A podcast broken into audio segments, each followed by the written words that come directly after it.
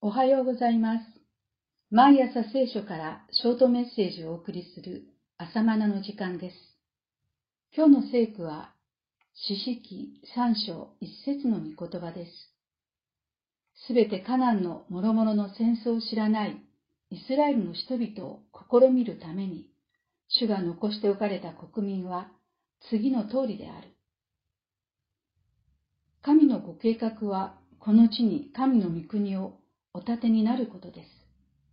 その御国を通して神の栄光を全世界に照らそうとなさっています。そのために神はイスラエルを選び、御国のために用いられるのです。ですから神はカナンの地から偶像礼拝の民を除き去れとイスラエルに命じられたわけです。しかしイスラエルは徹底的に覗き去らなかったため、禍根を残すことになりました。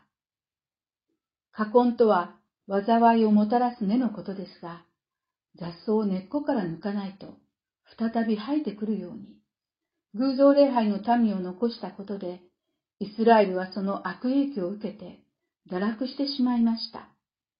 彼らはあなた方にとって罠となり、落とし穴となり、あなた方の脇腹を無知となる。予言された通りになりました。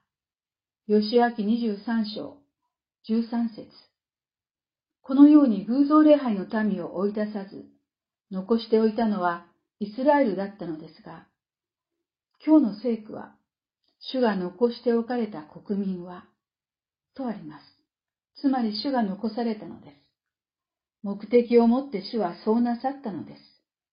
それは後の世代を試みるためだと言われます。神は私たちを無菌室で純粋培養するのではなく、あえて罪や悪の働く世界で訓練して育てます。試みるためとは訓練するためという意味です。子供が自転車に乗れるように練習しますが、親は倒れそうになっても見守ります。痛みを経験して上手に乗れるようになるためです。そのように神はあえて私たちが失敗することをお許しになります。罪による痛みや悲しみを知ったからこそ、神の救い、神の清さがわかります。偶像礼拝の民が残っていることは一面では失敗ですが、もう一面では神の救いを経験する教材となります。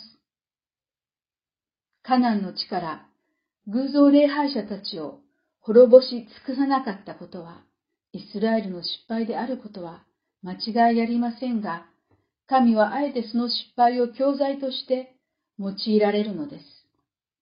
成功にも失敗にも、良いことにも悪いことにも、主なる神の見てがあるのです。主の見ての中にあることを感謝しましょう。そうは言うものの、過ちの結果を刈り取ることは辛いことです。でも、その痛みを通して神に立ち返ることを学びます。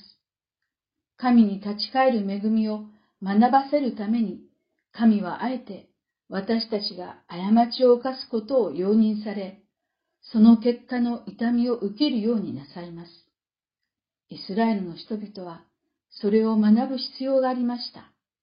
そして私たちも学ぶ必要があります。主の愛の訓練として受け取るものは幸いです。今日はこれで以上です。それではまた明日お会いいたしましょう。